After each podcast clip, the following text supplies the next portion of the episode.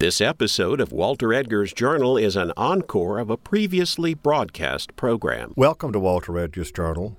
With me today from the studios of WHQR in Wilmington, North Carolina, is author Wiley Cash, the author of The Last Ballad, which last year was the winner of the Southern Book Prize for Literary Fiction. And so, Wiley, welcome to the Journal. Thank you so much for having me. It's a pleasure to be with you. Wiley, our listeners always like to know a little bit about our guests. You went to school in Louisiana, you live in Wilmington, you're on the faculty at UNC Asheville. Where are you from? Originally, I'm from Gastonia, North Carolina, which is where the last ballad, the novel that you mentioned in the intro, is set. I was uh, was raised there and then I went to school uh, in North Carolina, graduated from public universities here in uh, the Old North State, and then I left in 2003 and went to graduate school at the University of Louisiana.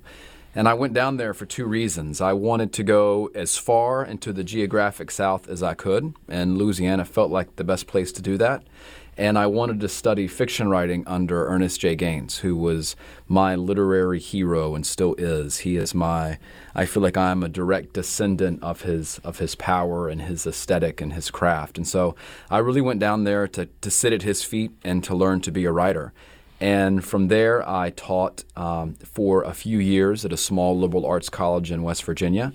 And my wife took a job practicing here in North Carolina. We're both North Carolina natives. And we came home to North Carolina in 2014. And UNC Asheville hired me to be writer in residence. And my first semester there was the fall of 2016. So it's a bit of a mess. I'm, I'm back and forth across the state uh, several times uh, a month teaching there. I'm teaching a night class this fall. I'm teaching a fiction writing workshop on Monday evenings. But we're living here full time in, in Wilmington and just thankful to be in North Carolina and thankful to be working at a great university and living in a place we love. The commute from Wilmington to Asheville. Hope you got a good book on tape or lots of NPR stations to listen to on the on the way across. That yeah, it, I'm I'm very fortunate that NPR picks up pretty consistently across the entire state of North Carolina. So, if they can stagger their show times uh, in a way that suits me, I will never hear any repeats. But I'm so used to making that drive, and I get to pass right through Gastonia and have lunch at my favorite little places that I miss. And so I'm actually looking forward to having some time in the car to clear my head. Well, The Last Ballad is not your first novel, it's, it's, it's your third, I believe. I found it riveting, and authors sometimes say, well, blurbs don't make any difference. Well, when this came to the station, I saw you had a blurb by Ron Rash, and I said, if Ron Rash likes this book, I got to read it. Yeah, Ron is uh, is a wonderful writer, and he's one of those people, along with Charles Frazier and Lee Smith and Silas House, who who really rolled out a landscape for me that didn't quite exist uh, to the degree it exists before they came along. If it weren't for books like Fair and Tender Ladies and Cold Mountain and Serena, I wouldn't have a career because I'm not the talent that these these people are, and they really chipped a place through the rock, through the mountain for, for people like me to follow behind them. Uh, don't denigrate yourself. okay, all right. You you are a Gastonia boy. One of the things I've learned for 40 years of teaching Southern history is towns have collective memories. They also have collective amnesia. Did you hear about the Gastonia strike when you were growing up? No, I never heard a word about the Loray strike in 1929. I never heard the name Ella May Wiggins. Neither had my parents. My dad is from a little town called Shelby, about 30 minutes to the west of Gastonia. My mom's born and raised in Gastonia, and they both came from mill villages. And they had never heard of the Loray strike or the name Ella May Wiggins. Did you find that astonishing once you started your work? Yes and no. You know, the Loray strike was a communist led mill strike. It resulted in two people being murdered. It resulted in great strife between the haves and the have nots in the city. There was an attempt to integrate the union and integrate the workforce. The union was led by New York union leaders, uh, communist affiliated with the American Communist Party. So it was a very divisive time in, in the history of, of Gaston County and the history of North Carolina. It was followed by the General Textile Strike in 1934, which also rocked Gastonia and rocked many southern textile mills and, and many many places around the country, many employers around the country. And so it was a tense moment. And then, you know, once once the Loray strike ends, effectively in the summer of 1929, the whole entire nation is swept up in the Great Depression, which lasted for a number of years. And so the strike was divisive, then it was buried by history, and then once the dust settled, Loray actually sold the mill to Firestone in 1935, and that really erased the history of the strike. It erased the name of Ella May Wiggins. It, it erased the name of Loray, literally, because they took the, the name Loray off of everything. Um, and so I wasn't so surprised that I didn't know it. You know, people and in cities and cultures and in towns have a way of swallowing things they don't want people to know about, even when you're from there. And, and, and Wilmington has that history. A lot of a lot of these sleepy southern towns have those histories, and, and Gastonia does. Well, you're true. A lot of southern towns do, but that, I don't think that's peculiar just to the South. But that's why I asked you about collective memory and connect collective amnesia, because especially unpleasantness disappears. Sure. You know, and I think Southerners, by and large, we are a people who don't like to be uncomfortable. We are people who don't like to make other people uncomfortable. We don't like to share divisive ideas or to appear divisive or to appear unsettling. And so often it's easier just not to talk about something. Mm-hmm. And I think that a lot of times that's where privilege waits for us to be discovered. You know, I could have gone my entire life without talking about the Loray Mill strike, right? I didn't have a vested interest. Um, generations of my family were not grounded in the poverty that resulted from that strike or from the needs that were not met during that strike. And I could have gone my entire life not talking about that. My wife, who's from Wilmington, could go her entire life without talking about the Wilmington coup in 1898 because it didn't affect her directly. It affects her indirectly, but her family's history and her family's economic present and past are not tied to that. But there are a lot of people in both communities whose ancestry and whose um, forebears are grounded in, in those events that they don't get to live their lives not talking about these things and not thinking about these things and not being affected by these things. I want to set a little bit of a historical background to the Loray strike, and this actually would apply to the textile industry in, in both Carolinas, where the textile industry had boomed around World War One and expanded actually in, in the 1920s.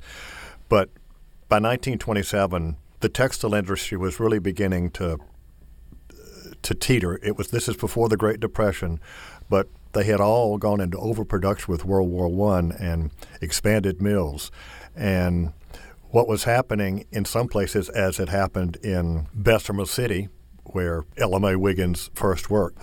Northerners bought the mills, outsiders, they brought in efficiency experts, and they recommended putting in the stretch out system. For our listeners out there, that means turning the machinery up as fast as you can, and workers were given a greater number of machines to tend, whether it's a loom or the bobbins or or what have you. And this led to labor unrest in both Carolinas in 1928 and 29. And believe it or not, in 1929, the General Assembly of South Carolina appointed a special committee to investigate textile workers' grievances. And the committee concluded that the strikes that had been happening in South Carolina were due to the deplorable living conditions in the villages and the so called efficiency measures that put more work on the employees than they can do. It also absolved the unions in South Carolina of any complicity in the strikes. So that was a nice report, but nothing happened. This idea of the stretch out, putting more on the workers than was feasibly possible, was the situation in North Carolina as well. Yes, absolutely. It's it's exactly what you just said. The demand for cotton cloth boomed during World War I, 1916 to 1920. And these mill owners and, and mill managers sent barkers up into the hills of North Carolina and South Carolina, North Georgia, Alabama, uh, Tennessee, East Tennessee, and onto the farms in places like the upstate where these sharecroppers and tenant farmers were living. And they said, Come to the mill. We'll give you a job. We'll give you a school. We'll give you a house. We'll give you a store. We'll give you a church. All you have to do is get there, and all of your dreams will be will be waiting for you. All of your desires will be met. And so there were there was a huge migration of people down from the hills, down from the mountains, and then from the farms, and they settled in places like Spartanburg, Greenville, Columbia, Gastonia, Bessemer City, Charlotte. And what happened was unemployment skyrocketed, especially when the war ended. Uh, people say uh, necklines plunged and skirts got higher, suits got tighter, and the demand for cloth waned dramatically. And so there were great layoffs. And when, when, when unemployment skyrockets, wages fall. But the mills were able to mechanize themselves. They were able to rely on industry. They were able to rely on technology and they were never their the, the profits of the mills were never greatly affected. Many mills, Loray included, were actually able to turn a greater profit during this time because they laid off so many people, and conditions in the mill villages were deplorable. There were open sewers, there were no bathtubs, there were no indoor bathrooms, there was no plumbing. It was in, in 1934, mill managers and, and, and preachers in Gastonia were preaching, you know, it's, it's holy to take a bath only once a week. It's not holy to clean yourself more than once a week.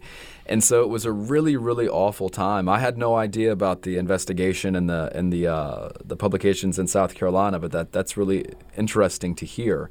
Uh, another novel that does a great job of exploring those conditions in South Carolina is a novel by my friend John Lane called Fate Moreland's Widow, which talks about a mill strike in the South Carolina upstate around that time. And there were earlier novels written about the Gastonia strike. Grace Lumpkin, who is a South Carolinian, or was a South Carolinian, she's now deceased, and uh, my colleague Henry Lumpkin, wonderful guy, used to refer to Grace as his commie aunt and she was. She was actually representing the Communist Party in Gastonia during the textile strike. She was, yes. She was. She was a very interesting woman and, and, a very powerful woman. A lot has been written about her, but what's so amazing is how her politics and her outlook changed as she as she grew into her later years, especially after the 1950s and into the 1960s. How she turned against her earlier beliefs because the political winds blew so strong. And there were several there were several novels written uh, about and inspired by the Gastonia strike. But a lot of these novels were um, allegorical novels. They were big idea novels. They were problem novels.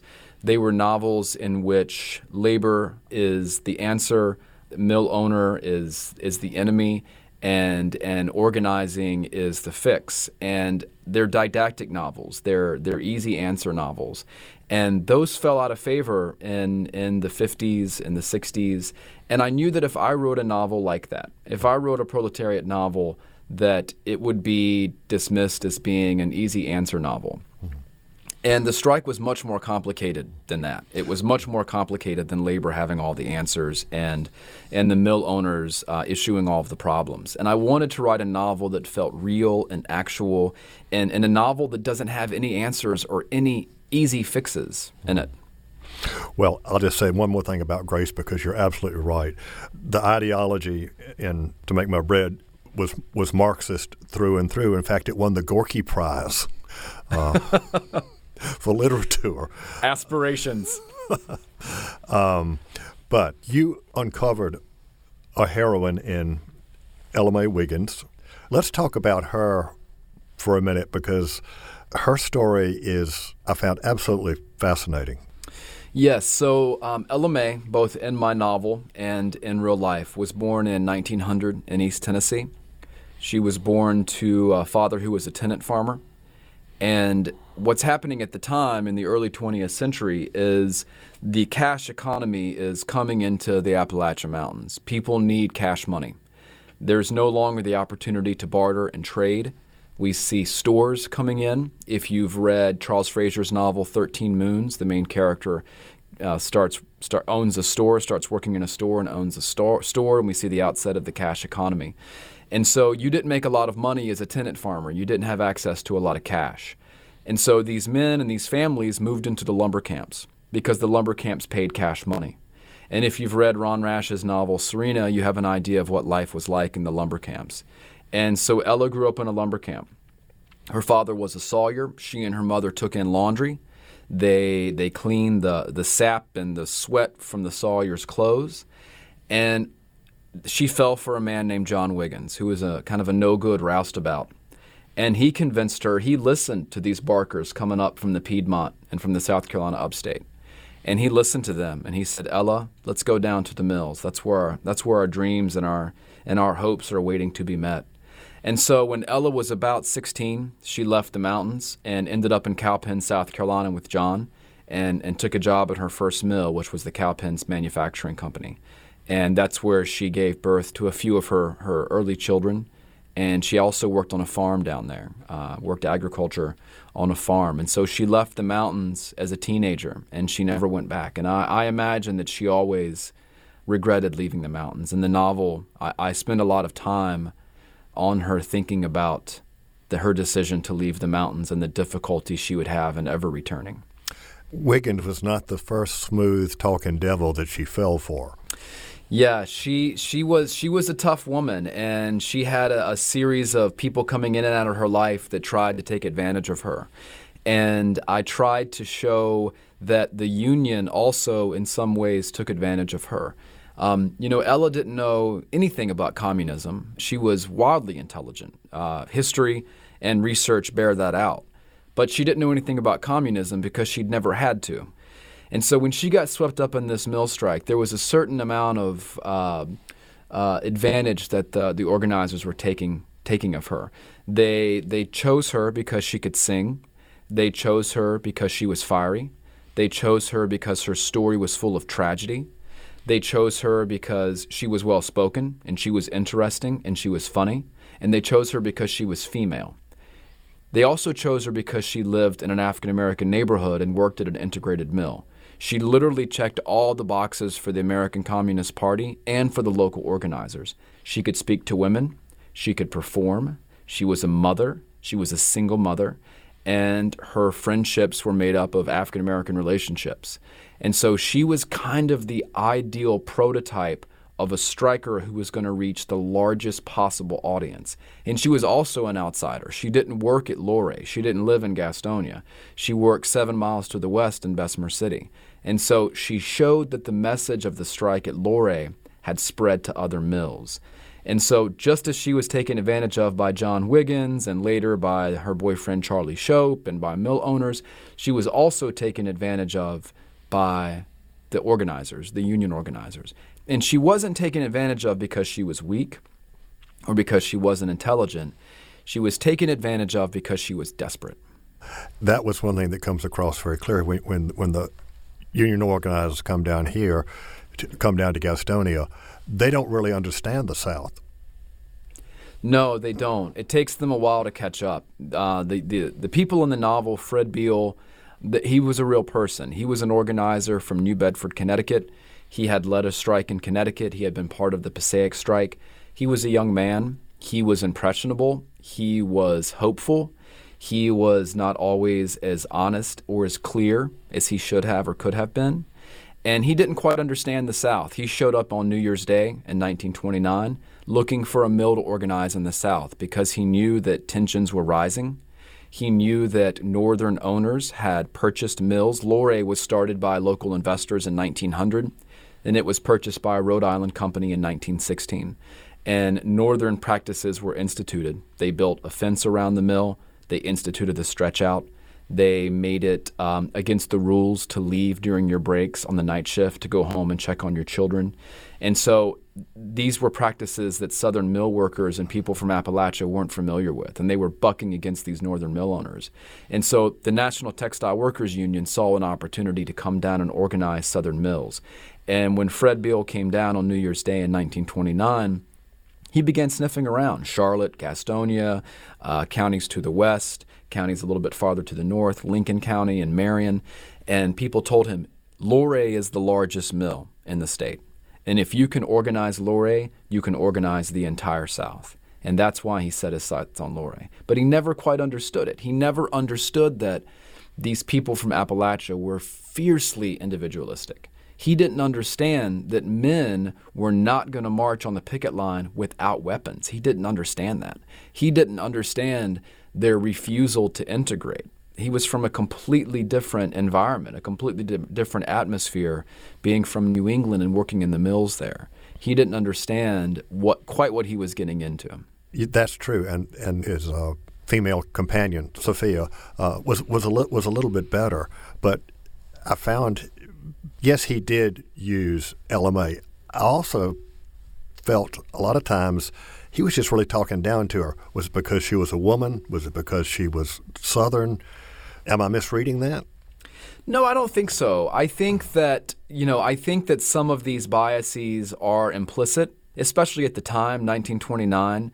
It was a rare thing for a single mother to have as many children as she did. It was a rare thing for a single mother to be the breadwinner. It was a rare thing for a single white woman to live in an African American community and have those people watch her children, to have her watch their children, to live this way. And so I think when Fred Beal met May, he saw a 28 year old woman who was near death from starvation, a woman who had her hands full with children, a woman who was working 72 hours a week in a cotton mill for $9. And he saw a woman who was at the end of her rope, who had nowhere else to turn.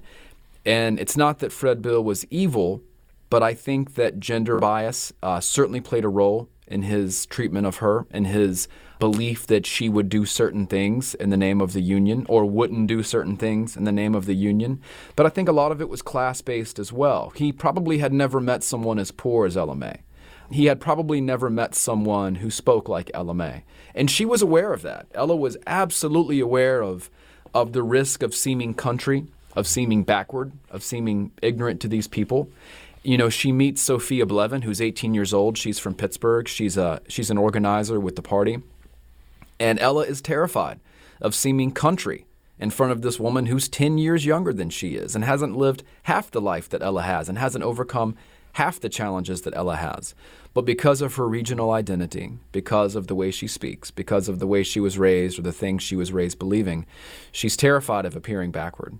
And so I think a lot of bias comes from region, comes from class, comes from gender, and I think all of those things were at play for Ella. Ella May is working in an integrated mill. That's one thing that piqued my interest because, for example, in South Carolina, it was illegal for the mill force to be integrated. The only place African Americans could work was at the dock unloading cotton bales. Yes, it wasn't illegal in North Carolina, um, but they were relegated in most mills to doing uh, machine work, to doing custodial work. As you said, the opening room was a very dangerous place to work. That was predominantly uh, the work of African American males. But Ella worked in a mill called American Mill Number Two. It was an integrated mill in Bessemer City. It was owned by two brothers, the Goldberg brothers, who were Jewish.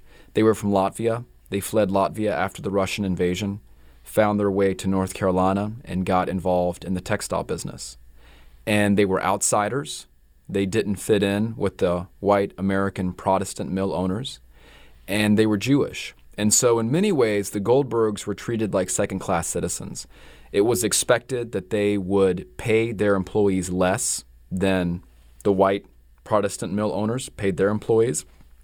It was expected that they would uh, work with and buy the lowest grade cotton and therefore sell an inferior product, which they had to do. And because they paid worse than any other mill in the area, white people who could afford not to refused to work for them. Well, Ella wasn't one of those white people. Ella had been through a series of jobs in mills in Gaston County in the South Carolina upstate. She had a habit of speaking her mind. She had a number of children she had to care for, especially after her husband abandoned her. So she was a single mother. And so she really was forced to take what work she could find for the pay she could find. And by the time she lands at American Mill number two, working 72 hours on the night shift, six nights a week for $9, this is her last chance. This is the last job she can get. This is her last hope to keep her and her children alive. That $9 a week figures to be 12 and a half cents an hour. Yeah, it's startling when we hear that now. I mean, even even when skewed out for inflation, it's startling to hear that now. Right now, the minimum wage in South Carolina and North Carolina is $7.25 an hour. If you convert that back to 1929, that would have been 50 cents an hour. So yeah. that's four times what Ella May was getting. Yeah, yeah, it's amazing you talked about what these outside owners, not just the Goldbergs, but the ones at, at Loray, didn't let the women workers check on their children. In fact, Ella May had tried. She was on the night shift. She tried to get sh- to the to the day shift so she could be at home with her children at night, and it was consistently denied by the superintendent of the mill. Yes, she didn't have the protection, uh, the protections that, that are afforded today. She also didn't have the mobility within her job to make these kinds of demands. The unions weren't in effect. There weren't um, holidays granted by law, and so Ella was really stuck in an in, a, in, a, in, a, in an impossible position to both care for her children and to earn a living wage to, to keep them alive. And as you pointed out, it was barely a living wage. Uh, yes, she was literally she. You know, we have a myth about uh, the working poor in America, both then and now. We have this myth that if people just work hard enough, that they can they can take part in the American dream. Well, I believe that Ella was literally working herself to death. She was working so hard that she was near death. And even now, we have people who are working so hard that they can't get time off to go to school. They can't get time off to apply for a better job but they can't make enough money to pay for childcare. They can't make enough money to pay for an education. They can't get time off to go vote, to, to, to perhaps, you know, better their lot with different, you know, legal safeguards or, or, or safety nets. And so this myth of the working poor is it certainly applies to Ella. She was working herself to death, and and she had she had worked herself into a corner.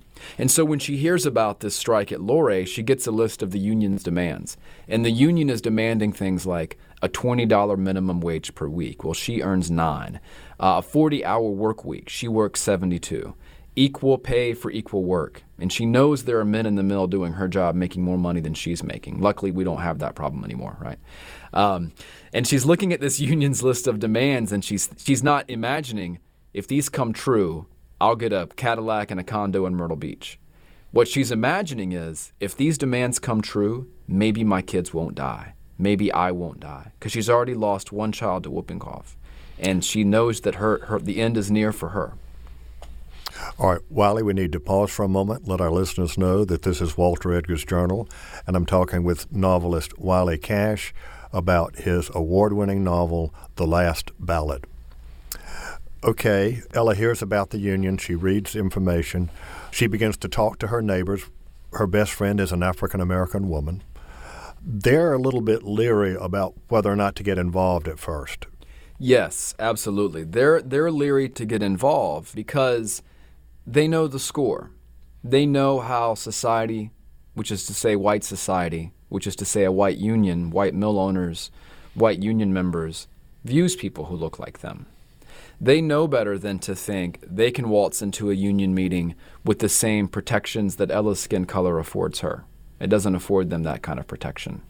And so their lot in life has made them understand the difficulties in navigating society that Ella doesn't quite have to deal with in the same way. And so they're skeptical of the union. They're afraid of losing their jobs and not being able to get more jobs. They're more cynical about the ideas of a labor revolution, for lack of a better term, than, than Ella is, because they've, they've seen more of the underside of racism and classism and sexism than Ella has. One of the things that, uh, as you said, Ella has, one of her talents is she has a gorgeous voice. And her song, which it was her song, the last ballad, which was called the Mill Mother's Song. That's what she she wrote at least three protest songs, and I I think I remember that uh, in checking up that Pete Seeger considers the last ballad really the first of the great protest songs of the 1920s and 1930s. Yes, Pete Seeger actually recorded her song. Uh, she called it the Mill Mother's Song. It was later um, recast as the Mill Mother's Lament. He recorded that in the 1970s on an, on an album called Industrial Ballads. But Woody Guthrie was the first really nationally known, internationally known folk singer to embrace Ella May's writing. Woody Guthrie called her the greatest American protest songwriter of all time. And so here we have the greatest folk singer of all time, greatest folk songwriter in American history, Woody Guthrie, one of the most prominent uh, performers and cata- catalogers and Pete Seeger praising this woman. And I grew up knowing nothing about her. Uh, she's from my hometown. She died in my hometown. Her last name was Wiggins. My mother's maiden name is Wiggins. My grandfather was 22 years old the summer that a woman who shared his last name made headlines in every major newspaper around the world. He worked at a mill not far from where Ella worked. He never mentioned her. He never shared her name. So history literally swallowed her up and, and buried the story. And she was she was a civil rights leader before we knew that term. She was a feminist before that term was used. And instead, uh, she was erased. All right. Do you do you have your book with you? I do not. Well, I did not think to bring it. That, I that's, apologize. That, well, that's okay. If you will let me, I'm going to take two minutes and read the lyrics to the Mill Mother's Lament. We leave our homes in the morning, we kiss our children goodbye, while we slave for the bosses and our children scream and cry. And when we draw our money, our grocery bills to pay, not a cent to spend for clothing, not a cent to lay away. And on that very evening, our little son will say, I need some shoes, mother, and so does Sister May. How it grieves the heart of a mother, you everyone must know, but we can't buy for our children, our wages are too low. It is for our little children that seem to us so dear. For us nor them, dear workers, the bosses do not care. But understand, dear workers, our union they do fear. Let's stand together, workers, and have a union here. Now, she wasn't an ideologue, but there certainly is a Marxist tinge to, to that song, don't you think? Absolutely. Yes, absolutely. And I think that as much as she didn't understand or know much about Marxism or communism, the her desires, her hopes, her desperation perfectly aligns with many of the tenets of that movement. And so for her to be swept up in a communist led mill strike was almost, in my mind, incidental to what she believed. Um, I think that had she known fully what she was getting into, she would still have done it. Uh, I think her desperation would have led her there. So I don't think history would be, have been, if she had gotten a primer on Marxism and communism before signing her name to the Union card, that she would have made a different decision. But I do think that she wasn't quite as aware of the theories driving uh, the forces that she had become part of. Now, Ella May became famous because at one union rally she stood up and sang her song, and it captivated the audience. And then she became a regular feature. It was almost like a revival. And she was in the newspapers, her photographs were taken, and all of a sudden she realized that, yes, she had become a personality. Yes, you know, in the novel, she decides on her day off to go to this union rally at the Loray strike, and she is picked up by two organizers. And en route to Gastonia, one of the organizers, an 18 year old woman named Sophia Blevin, the woman I mentioned earlier from Pittsburgh, asks Ella, How did you end up here in the back of this truck with me going to a union rally? And so Ella tells her story the story of being born in the mountains, of her parents dying, meeting John Wiggins, going down to the mills, losing her children singing music, working in an integrated mill, her wage. Uh, and, and Sophia says, Holy cow, you know, you've got that story and you can sing. You're just who we've been waiting for. And so that night, they convince her at the conclusion of the rally to take the stage and tell her story and to sing a song she's written on the back of a union leaflet. And that song is Mill Mother's Lament. And it's, it's written uh, to the tune of a ballad that everyone would have been familiar with at that time. And that's what Ella was doing. She was taking the melodies of popular songs and she was recasting them uh, with her own lyrics because she wanted her, her music to be familiar and she wanted it to be memorable. And her getting up and testifying and then singing is akin to religious practices in the South and in Appalachia. You get up and you tell your story of walking through the fire, how you've come through, the act of salvation, God moving upon your heart, and then you sing a song, uh, you do something else very emotional. And this is a pattern, this is a type of delivery, this is a call an altar call of sorts, support the union, give your life to Christ. It's kind of the same type of structuring of the message that people in the audience would have been familiar with. And the organizers knew that Ella was the per- kind of person to deliver that message. Fred Beal couldn't speak the way Ella spoke. Sophia Blevin could not speak the way that Ella spoke. Carlton Reid, who's an editor of the, the, the labor organizing magazine, could not speak the way that Ella spoke. They knew that. That's where Ella's power was.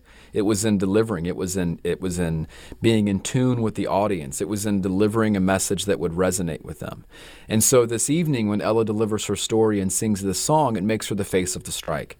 And that makes her dangerous to the mills, and it also endangers her life. And of course, um, as the reader will learn very early in the novel, that decision has uh, horrifying consequences for Ella and her family that are borne out throughout the novel the organizers decide she's no longer be working in Bessemer City, they're going to pay her, her at least her weekly wage. They promise her that, don't always come through. They ask her about joining the union and becoming an organizer after she speaks. And she says, Well, I don't know. Let me get back to Bessemer City and work my shift and think about it. And the organizers tell her, Oh, you think you're going to go back to work? You think they don't know that you're here speaking at this rally? You think they don't know you've talked about them? You think they don't know that you've hung out with a bunch of union organizers? That job's not waiting for you when you go back. And Ella had no idea that that was going to be the case. And so she feels panicked. She feels taken advantage of. She feels scared. And she feels that she has to make a decision. And so she decides to begin organizing for the union. They agree to pay her at least her weekly salary to do that. And the union also offers food because that's, that's how they get people to come to the rallies. You can come to the union rally and you can get a meal. You can have a cup of coffee. It may be cold and it may be bitter, but we also have meat. We may get you a slice of bologna. We may get you a green vegetable. And that's something that's missing from many of these people's lives. And Ella says, if I can feed myself and my children and make some money, this is what I'm going to do. This is what she decides to do. And she and others actually make a trip to Washington to try to deal with North Carolina senators. And that's a true story. Ella took part in a group of strikers who went to Washington, D.C and they attempted to meet with senators who were leading investigations into mill conditions in the South. And at one at one point during that trip, during that day they were in Washington, they encountered Senator Lee Overman, who was a senator from Salisbury, North Carolina, a long-serving senator. He was giving a tour to a group of college women from Greensboro, the the teachers' school in, in Greensboro, North Carolina. And so they confront the senator and they demand he investigate and speak to and share his ideas and fix the issues facing children and working mothers in southern textile mills. And he berates the strikers. He's, he, he, he accuses them of being in costume. He tells a young girl who's 14 years old that she needs to get back in school. He tells them that they're too rough, that they're putting on, that this, these, these issues are overblown. And here he is with the well coiffed, you know, cotillion set from North Carolina, these, these college educated women who are horrified at the appearance of these strikers. And Ella steps in front of her group and she says, How dare you say these things to us? How dare you tell this little girl to go to school? She can't afford to go to school. All she can afford is the clothes she has on. You have no idea what's going on in North Carolina, and it's time you do. I've always been so struck by the parallel of these women, these college educated women encountering this band of, of, of rough looking, desperate strikers. And, and how would they take Ella? And so in the novel, one of the, the, the, the, women being educated at the Women's College in Greensboro is the daughter of a mill owner in Gaston County. And it gives her a lot to think about. And she goes back home to, to, to, to McAdamville, McAdenville, North Carolina, and gets involved in the strike she and her family get involved in the strike in ways that will hopefully surprise the reader because it certainly surprises this family. The senator did not leave things. Uh, in fact, all the government officials in, in North Carolina got involved. The mayor of Gastonia appealed to the governor for help. He sends several hundred National Guard troops, and they go into the mill village and begin to wreak their vengeance on those who are participating in the strike. Yes. Uh, when the strike was organized on uh, April Fool's Day, April 1st, 1929, the night shift walked out and began protesting. And the governor called in the National Guard to quell the protest. And incredible violence was done against the strikers, primarily women, because men refused to march on the picket line without weapons. And the union organizers told them look, the police are looking for a reason to shoot you. If you have a gun, that's reason enough. So men refused to march. And so when the National Guard came in and these clashes broke out between strikers and guardsmen, the clashes were between women and children. And people were injured. No one necessarily gravely, but people were seriously injured. And then as the strike wore on, the mill decided to evict people from their homes. Union members were evicted from their homes.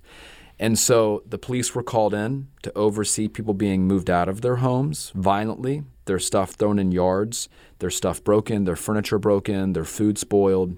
And violence occurred once again on the day that the, the strikers were evicted. It was a very, very intense summer. There was one scene, very graphic scene, where the boss man goes down to the village to tell everybody to shape up. They're already going to be shipped out and he can't believe it when he is pelted with rotten vegetables, including a cabbage to the face, which I thought was a nice touch. That was a fun scene to write. The the man who comes down to the village is a man named Percy Epps. He's head of security at Loray. He's also an attorney. He's also the man in charge of hiring and I guess what we would now call human resources or HR he has a history of taking advantage of young women in the mill. He has a reputation for cruelty and indifference. And Ella, who has only recently joined the union that morning, she spoke at a rally the night before and has no ride back to Bessemer City and spends the night at the union headquarters, finds herself in the village while these people are being evicted. And just by a set of circumstances, she finds herself confronting Percy Epps. And he sees her and he says, I know who you are. I know where you work. And I know your name. And I know you sang last night. And I will never forget you. And of course, he doesn't. And he demands all these people disperse who have gathered in the village to stop the evictions, to attempt to stop the evictions. And they begin pelting him with all of the food that has been thrown out of their homes that morning and all of their broken furniture and their, their ruined yard implements and things like that. And so Percy Epps is forced to retreat. And that was a very satisfying and a very fun scene to write. But it was also a scene that I realized that Ella May had gotten herself in deep now.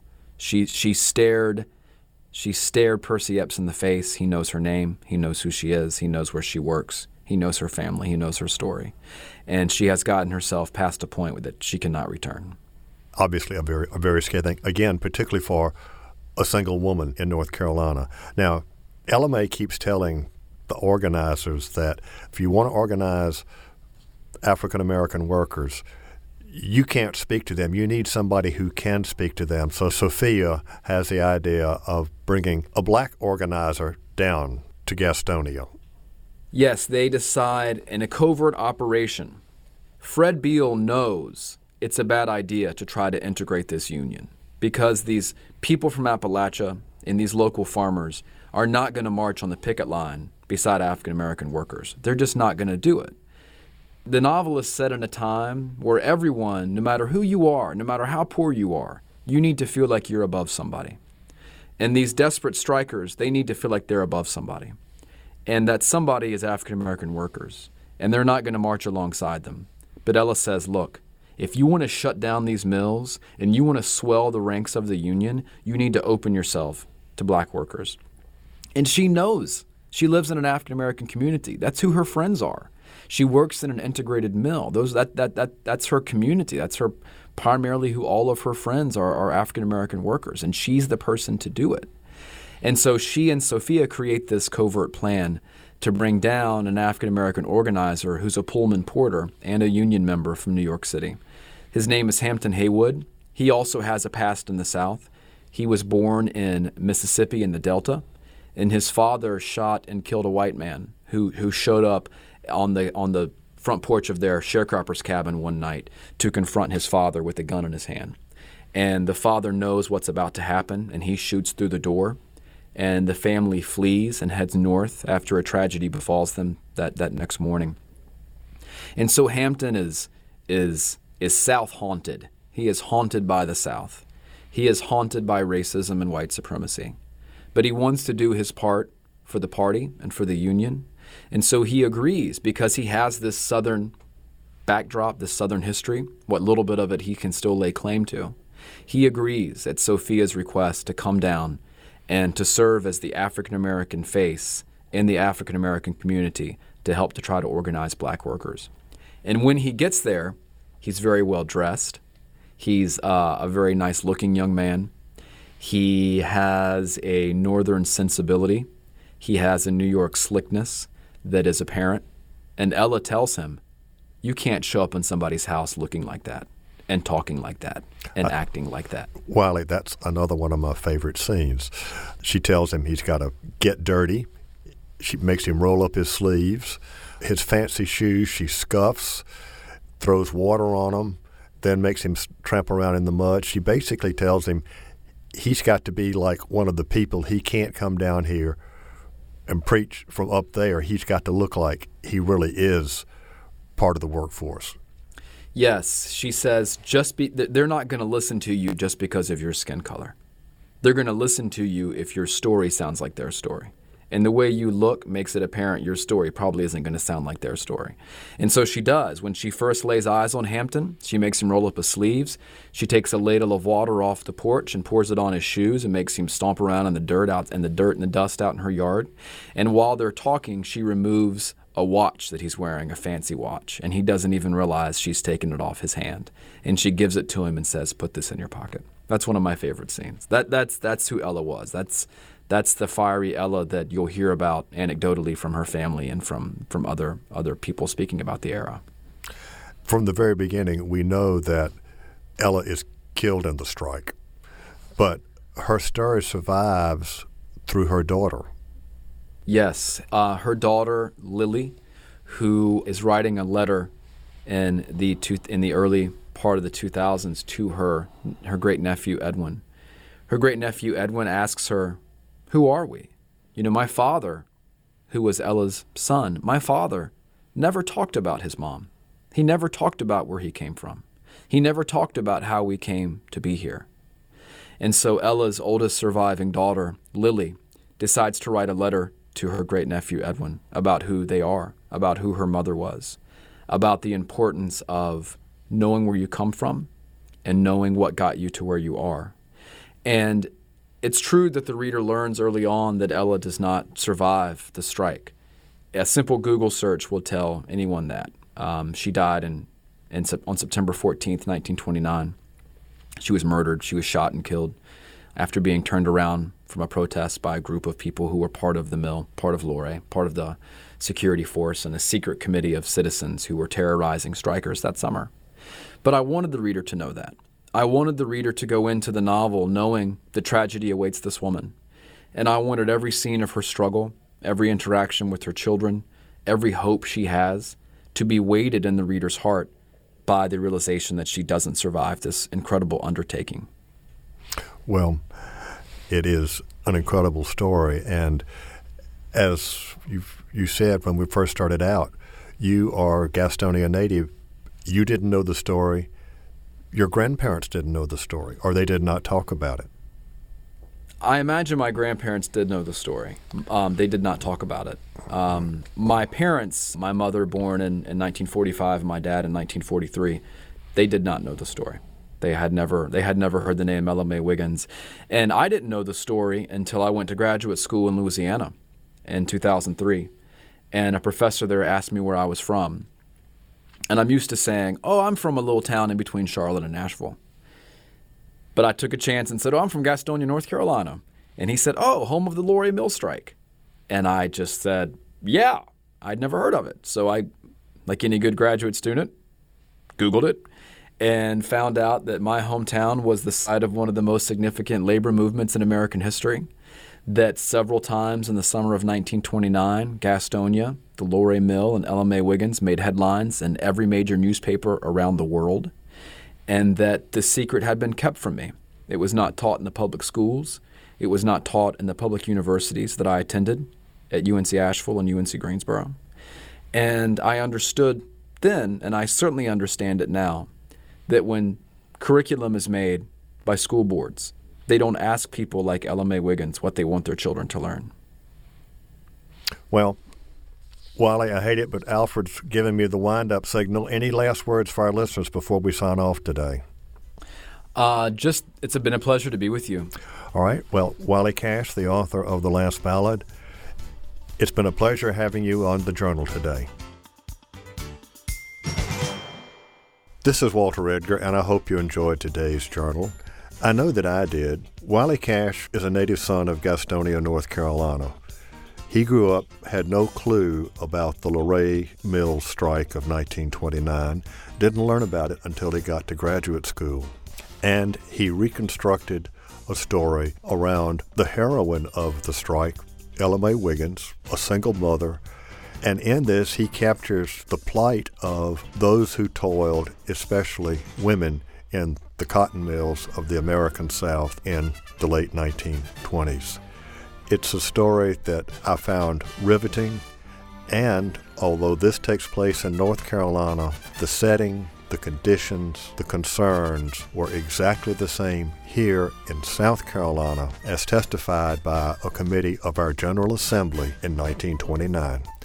This is Walter Edgar. Join me next week for more of The Journal. Walter Edgar's Journal is a production of South Carolina Public Radio. The producer and engineer is Alfred Turner.